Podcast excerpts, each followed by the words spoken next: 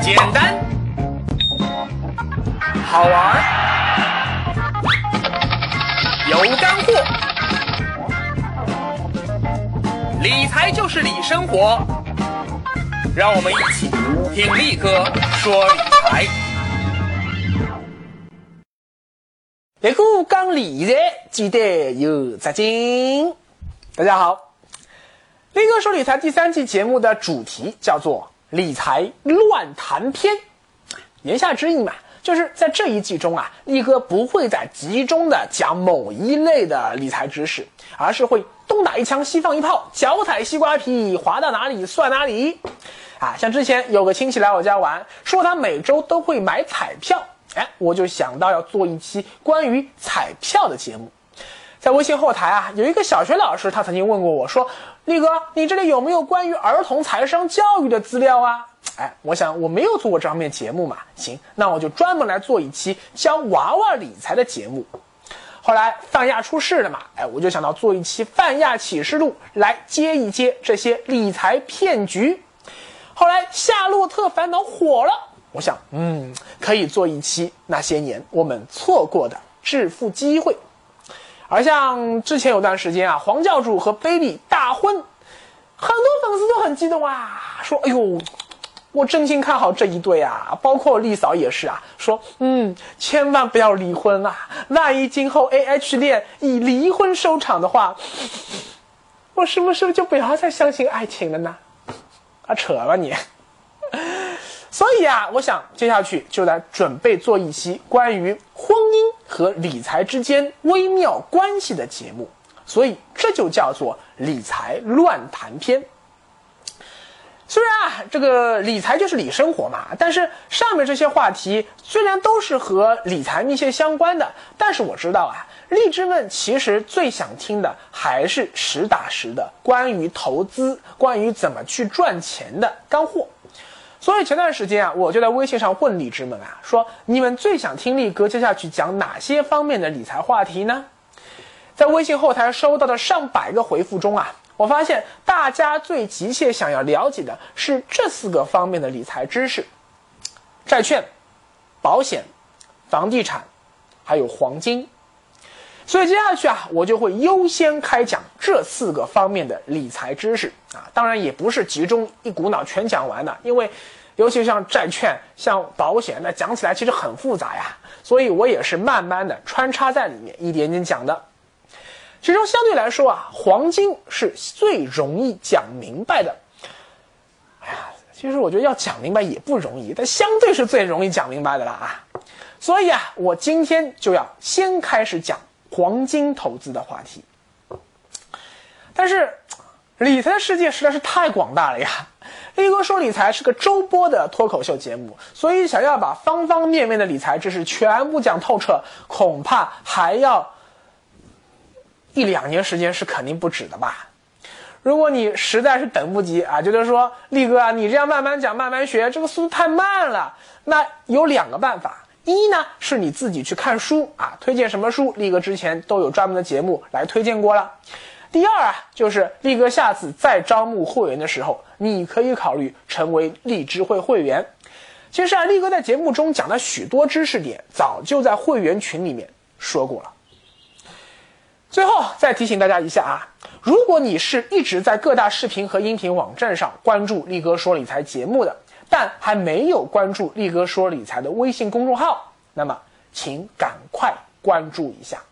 不但力哥说理财最新的节目会第一时间在微信频道中推送，而且在微信里啊，力哥还会时不时推送一些其他的不会做成视频、音频、文字的那些个文字版的理财干货。更重要的是啊，你可以通过微信直接和力哥互动啊，告诉我你最想学习哪方面的理财知识啊，我一定会优先开讲。只要在微信公众号搜索界面里输入“力哥说理财”这五个字，或者简单点，你就搜“力哥”两个字，那你就能够找到力哥的微信公众号了。如果你是一集不落的看过力哥此前所有节目的话啊，你一定会记得，力哥之前讲解其他理财话题的时候啊，曾经多次顺便提到过我对黄金的看法。啊对你可能就猜到了啊，力哥不建议你现在这个时间点去投资黄金。好了，结论已经摆在这里了。如果你就想要做一个伸手党，那接下去力哥所有关于黄金的节目，你都可以直接 pass 掉了。但如果你是一个真正的理财爱好者，有强烈的好奇心，想要知道黄金到底是个什么鬼，今后是不是还会出现我投资黄金的好机会，那么就请听我继续说下去吧。好，废话一大串，下面正式开讲。黄金投资，我们中国人对黄金这个东西啊，向来是不陌生的。你看“金”这个字本身啊，就已经代表了最高的价值和无上的光荣，像什么金榜题名、金科玉律、金玉良言啊，还有什么金屋藏娇、纸醉金迷。如果要突出一个东西特别的珍贵，往往也会拿黄金作为参照物啊。像什么一寸光阴一寸金，寸金难买寸光阴啊！劝君莫惜金缕衣，劝君惜取少年时啊！都是讲时间和黄金的关系嘛，都是很宝贵的嘛。还有像什么千金难买少年穷啊，千金难买老来瘦，书中自有黄金屋，浪子回头金不换。如果要突出一个事物特别牛逼啊，也会加上黄金的抬头啊，像什么黄金时代。黄金岁月、黄金定律、黄金法则啊，什么零点六一八黄金分割线，这些东西，哎，它哪样东西和黄金有半毛钱关系啊？木有啊！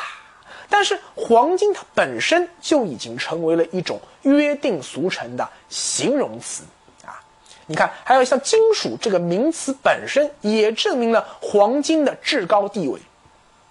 金属，金属。什么意思啊？就是属于黄金那一类的物质啊，否则为什么不叫银属、铜属、铁属呢？那你可能会问了呀，哎，是不是我们中国人自古就对黄金有着特别的偏爱呢？错，中国人啊，自古对玉的偏爱，那个是其他古老文明都不具备的啊，因为孔子说君子就要温润如玉啊，所以玉我们中国人很喜欢。但黄金它不一样，它是全人类共同的偏爱。自打人类学会从自然界中提炼黄金的技术以后啊，就一直对黄金这东西啊有着别样的感情啊。无论是古埃及、古巴比伦啊、古印度、古希腊，还是我们中国古代，哪怕是美洲的古雅马、呃古玛雅文明，当他们掌握炼金术以后。都无一例外的把黄金作为权力和财富的最高象征，啊，你看像中国皇帝的龙椅，那都是金子包的呀；埃及法老死后装的木乃伊的棺材，哎，也是用金子包的呀。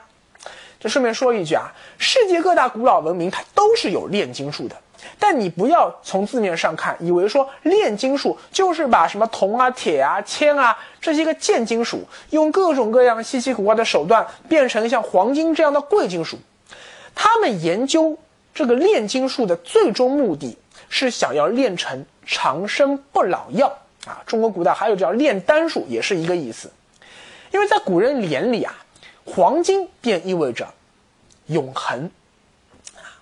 就再岔开个话题啊，看过第一季荔枝的朋友们都知道啊，力哥是一个动漫控啊，在那么多日漫中，我最喜欢的一部动漫名字叫做《钢之炼金术师》啊，有时间的话，我也强烈推荐你看一下。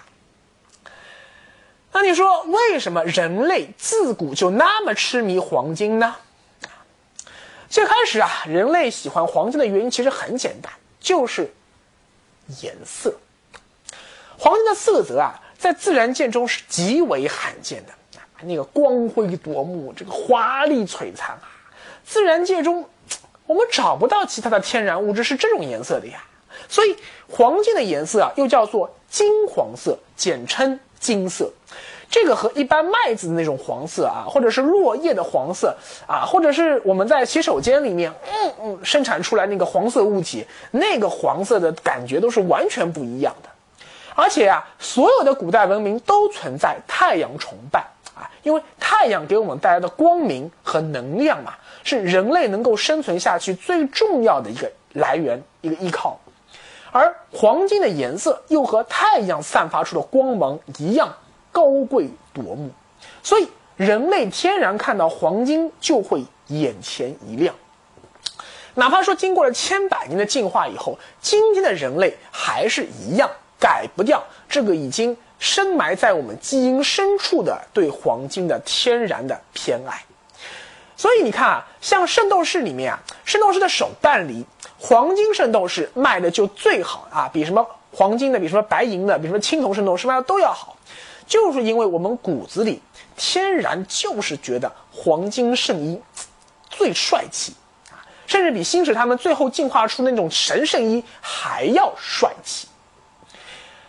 但人类想黄金啊，不光是颜色的问题，而且黄金本身的物理属性和化学属性都非常独特。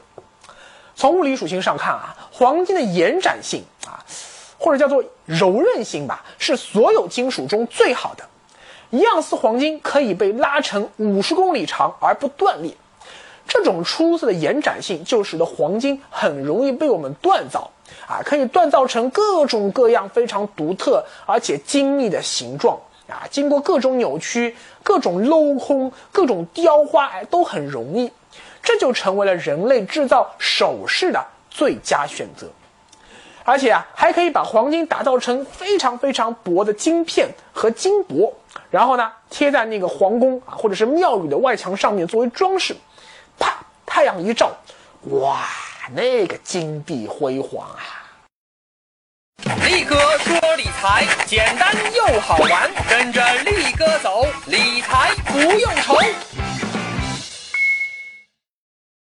黄金另一个非常独特的物理属性是它的密度特别的大。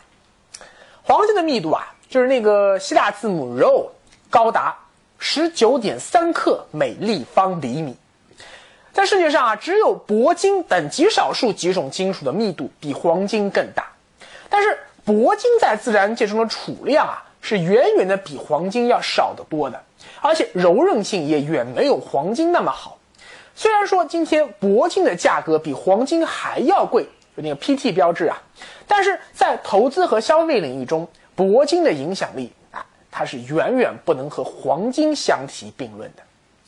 另外，我们看啊，像。白银的密度只有十点五，铜的密度只有八点九，铁的密度只有七点八，所以同样体积的金银铜牌啊，我们拿在手里的感觉那是完全不一样的呀。金牌的重量是铜牌的两倍以上，这种拿在手里沉甸甸的感觉，哎，就特别给人安全感。好，我们再来看黄金的化学属性啊，它也是非常非常的稳定，具有极强的抗腐蚀性，不管是在空气中啊，甚至是说是在高温下面，一般情况下都不会氧化。所以，我们家里如果有黄金首饰的话，一般情况下是不用担心它会氧化的。但如果你家里是白银首饰的话，哎，那就很容易形成它的它表面啊，形成一层黑黑的氧化银，因为银很容易被氧化。除了易于锻造啊，又易于保存，颜色那么漂亮，而且它又那么重，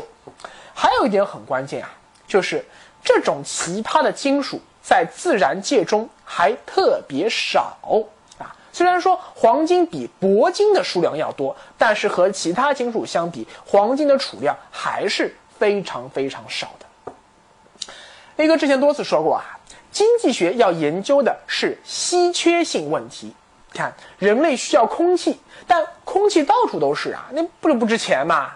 人类也需要粮食，但在今天这样一个科技高度发达的时代，粮食它很容易培植啊，所以。粮食的价格也卖不高，啊，当然，如果是遇到灾荒或者战争的时候，那个就另当别论了啊。而人类天然喜爱黄金，可黄金却非常稀缺，这就决定了黄金天然就具有极高的价值。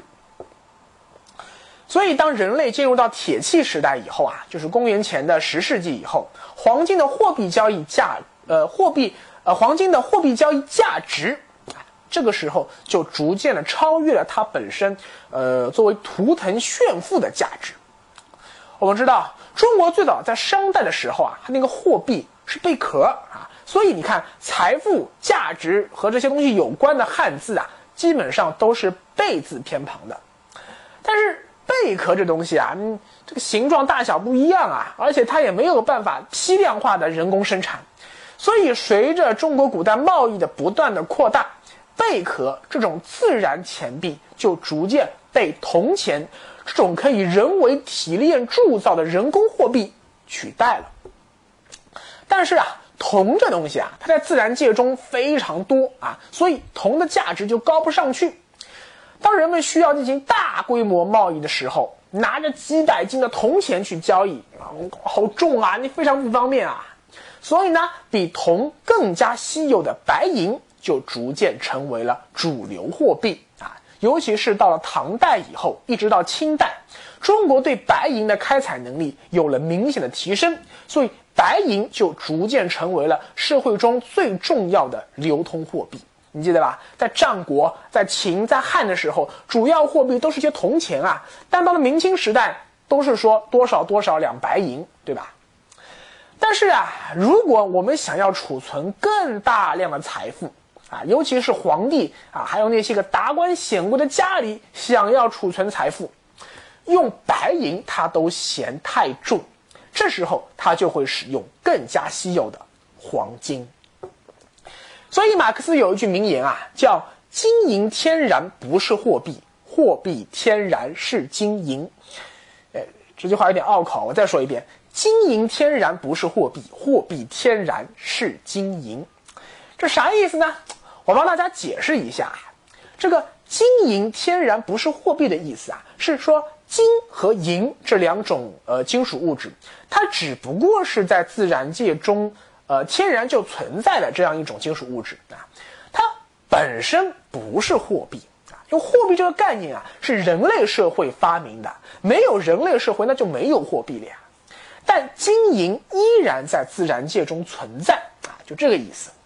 而货币天然是金银的意思是说，金银本身的特性啊，包括像质地均匀啊，易于分割、易于锻造、易于携带保存啊，再加上自然界中天然的稀缺性，以及人类对它天然的喜好，这些因素加哈夹杂在一起，就决定了金银不但本身是具有一定价值的商品啊，和铜铁铝一样。而且它非常适合担任货币的职能，因为它天然符合货币的四大职能，也就是价值尺度、流通手段、储藏手段和支付手段。所以在十九世纪工业革命以前啊，世界上大部分国家都是拿白银作为本位货币，这就叫做银本位。但十九世纪工业革命以后啊，因为黄金的探测还有开采技术得到了大幅提高，工业革命了嘛，这时候黄金的产量就有了质的飞跃。有研究表明啊，在十九世纪以前的数千年的历史中，人类总共生产出来的黄金不到一万吨，啊，比如说整个十八世纪，人类只生产了两百吨黄金。但十九世纪下半叶，短短五十年的时间里面，人类所生产出来的黄金数量就已经超过了此前几千年所生产的黄金产量的总和！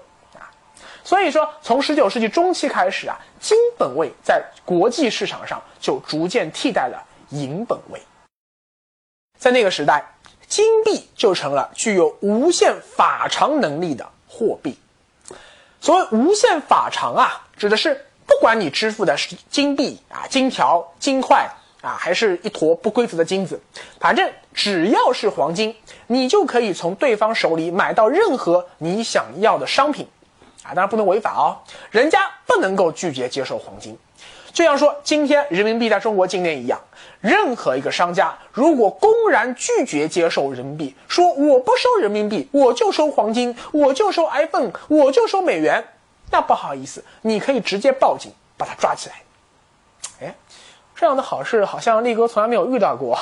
我遇到的商家都是巴不得你快点把人民币交到我手上来，开玩笑。这是因为金币它可以自由铸造。它可以自由兑换啊，可以自由的输入输出各个国家，所以金币就成了当时全世界贸易中最重要的一个支付媒体。而因为那个时代，哎，你懂了吗？大英帝国啊，日不落帝国，它当时是日世界的霸主，它在全球贸易中能起到至关重要的作用。所以最初的金本位啊，也就是金币本位制，实际上它就是以金英镑为中心，然后呢以黄金为基础所展开的这样一个国际贸易体系。英镑、黄金，它们之间是可以自由兑换的。所以那个时代啊，英镑是最重要、最牛逼的一个硬通货。到了一九一三年，全世界大概有百分之六十的货币是用黄金的形式集中的存放在各国的中央银行，然后呢，各国中央银行又是以这个黄金作为基础、作为信用背书，发行对应的纸币在市面上流通。但是这样的一个局面啊，到了第一次世界大战开打以后。就 hold 不住了啊！整个局面就彻底失控了，因为欧洲各国政府为了应对战争，哦哟，打得一塌糊涂啊！那这个政府支出自然就会急剧的扩张，政府没钱啊，怎么办？不得不大量发行货币啊！这就是力哥在第一季节目里介绍通胀军时讲的故事。结果你想，纸币很多，而黄金很少，必然通货膨胀。纸币想要去兑换黄金，就会变得越来越困难。到最后没办法呀，各国政府，那不管是英国、法国，还是德国，还是奥匈帝国，都不得不限制黄金兑换啊。为了减少黄金损失，也不允许黄金再流失到境外。就是你要出国可以不许带黄金出去。这么一来，过去基于自由铸造。自由兑换、自由输入输出这三字原则所建立起来的金本位制度，自然就崩溃了。而到一战以后啊，这个资本主义世界说，我们总得要想办法重新建立起新的国际贸易秩序吧。结果他想了半天啊，说，哎呀，好像看来看去还是黄金这货最靠谱。但是因为三字原则已经被打破了嘛。就过去那种金币可以自由流通的金本位制度，我们再也回不去了呀。所以后来大家开会的时候啊，想了个办法，只能曲线救国，搞出了所谓的金块本位制，以及后来的金汇兑本位制。这个很复杂，具体的我就不细说了啊。反正意思是说啊，黄金从此以后就不能够继续在市场上自由流通了，必须所有黄金都放在。中央银行里面看管，而各国央行则是以自己所持有的金块作为基础，发行对应数量的纸币，纸币和黄金之间的比价关系依旧是固定的。但是啊，就像我之前介绍通胀军时那时候讲的那个故事一样啊，一战以后，处于魏玛共和国时期的德国出现了令人瞠目结舌的通货膨胀，为什么呢？当时我就说了嘛，因为政府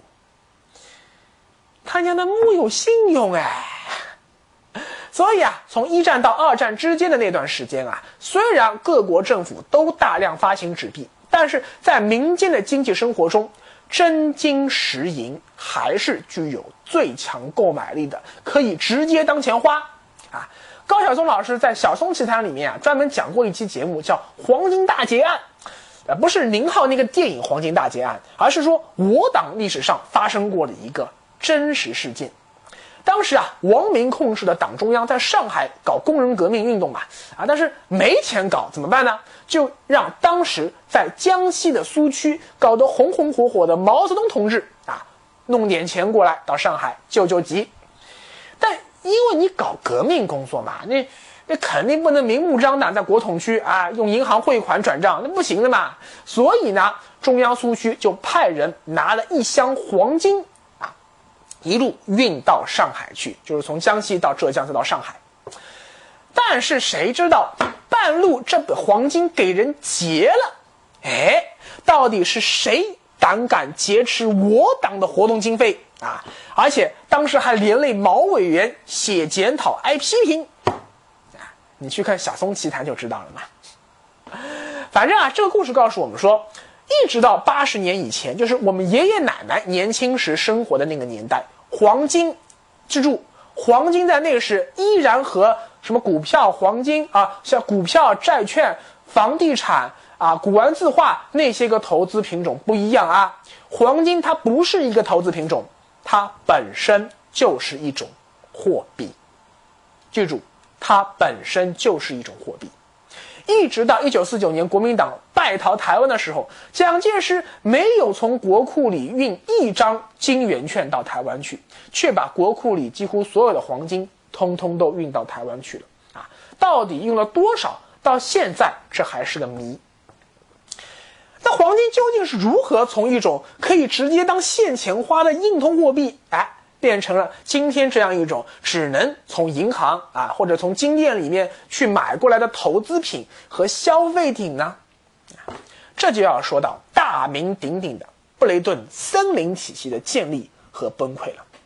在第一季的讲通胀军的时候啊，力哥曾经蜻蜓点水般的提到了两句布雷顿森林体系。那这货究竟是什么东西呢？你懂的，我们下回再聊。